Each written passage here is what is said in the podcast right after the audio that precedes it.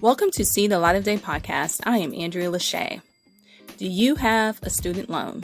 If so, these are some dates that you need to know.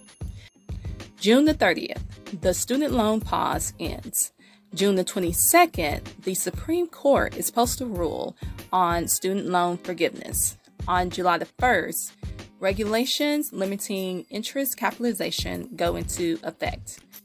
August 1st is the deadline to reach IDR loan forgiveness milestone. September the 1st, student loan interest will resume. In October, monthly student loan payments will restart. And December the 31st is the deadline to consolidate loans for IDR account adjustment.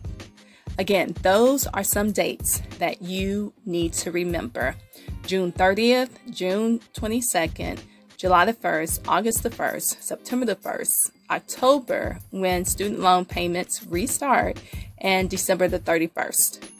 This is See the Light of Day podcast. I am Andrea Lashea. Remember to love God, love yourself, and love others. Peace and love.